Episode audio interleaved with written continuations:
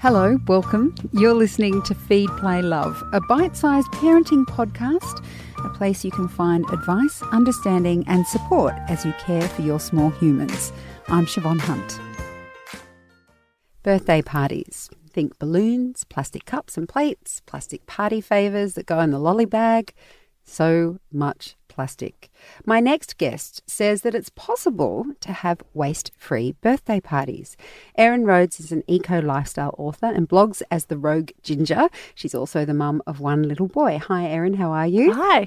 So, your son just turned one. How did you manage that party so it was waste free? Yeah, so to organise a waste free party, you might be like, impossible. You can't with kids, there's just rubbish everywhere. But if we probably all think back to how we used to have our parties, we didn't have that much waste as well. Our parents were quite um, low waste, I think, in terms of like games and food and stuff like that. So, what I like to do before any party is I break it down into segments. How will I send out the invitation? Will it be digital? So, that's a great way to reduce your waste there. And then also, all right, how could I perhaps do the entertainment at a park? So you don't have to go and hire anything. But if you do want to hire some stuff, you could instead look at a toy library. They usually hire out things like jumping castles and other bits of entertainment as well. You could hire like costumes. Um, you could also encourage guests to come along, you know, dressed up in a fancy op shop costume too. Make it fun and get them to explore secondhand options. Now, food's going to be the biggest problem when it comes um, to waste, but I really suggest that you think about what kids like to do at parties. They don't like to sit still and eat, they like to just go. Mm. So think of things like, you know, cute sandwiches, you know, some fruit and vegetables, um, popcorn, nuts that you can buy package free from a bulk food store, or you could even get from Coles um, Pick and Scoop, I think, too, using your own bags. So um, don't go all out. Uh, just keep it really simple because then I find they're not really ever interested in food. They just want to go play with their mates. Yes, and show them cool true. things. Are balloons a complete no go, or yes. it is okay? yeah, um, balloons. Uh, you can easily swap those out for like paper decorations as well that you can reuse. If you look on Facebook, Buy Swap Sells and the marketplace, you can usually find those that people have finished with, so you can get them secondhand.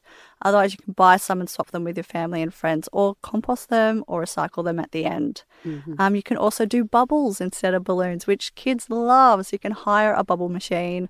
Um, so I see a lot of programs these days where they, and parties too, where they, you know, set up the balloon machine and kids just flock to it. Yes. So that's a great idea. And keeps them occupied. Yes. Um, when kids get older, lolly bags become a thing. Have you got any ideas on how to make those waste free? Because that's often where a lot of the yeah. plastic ends up. So, if you go to like an old fashioned lolly store, they usually have lots of lollies unpackaged. So, you can go in with your own like Tupperware containers and get them filled up and then distribute them into, say, just brown paper bags that maybe you and your kids have decorated. Or look for just paper options. Or you could go really cool and find some reusable cloth ones and encourage people to reuse them for future parties. Um, otherwise, you could do other things like um, you could. I've seen some parties where they just cut up the cake and they put it into like cardboard boxes, and it's their takeaway gift from the party. I now see a lot of parents who are rebelling and saying, I don't want to do this anymore because I don't really feel I should have to. Um, otherwise, um, I encourage parents to then also bring a container. They can just take home any food if they want to and just let kids know ahead of time that this is why we're doing this. And they'll usually be okay with it. I think they understand these days um, terms with the environment or the plastic or the waste that we're producing. They're learning this in schools. It's stuff we didn't really learn.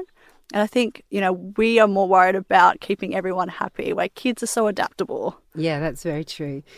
So you're just talking about lolly bags. Do you have any ideas on waste free gifts you might give as a present to when, the yeah, birthday yeah. boy or girl? So when it comes to gifts, I'm not adverse to ever giving a gift. Um, but my first thing would be to ask them what they would really want because there's no point giving a gift that they don't want. It might be some beautiful felt or wooden eco-friendly gift, but if the kid doesn't want it and doesn't use it, it's a complete waste. So you're better off buying something the kid actually will want and use. Another option is to look for an experience. So there's my best gift, I think, .com.au, which is a website that's kind of like Red Balloon but for kids. So oh, you right. go on there and you can um, you know, get skateboarding lessons for kids or music lessons, or they could go get face painting or something, whatever they want. There's a whole list of them per state and I think in per city as well. So that's a great option for kids. Oh, I love that. There's so there's so many things there that we could do. Erin, thank you so much for coming Thank in. Thank you. That was Erin Rhodes, aka the Rogue Ginger, and she blogs about all this stuff online under the Rogue Ginger, and we'll put links to that in the episode description. Feed, Play, Love is a babyology podcast produced by Elise Cooper and presented by me, Siobhan Hunt. You can get in touch. We'd love to hear from you. Email us at feedplaylove at theparentbrand.com.au. See you next time.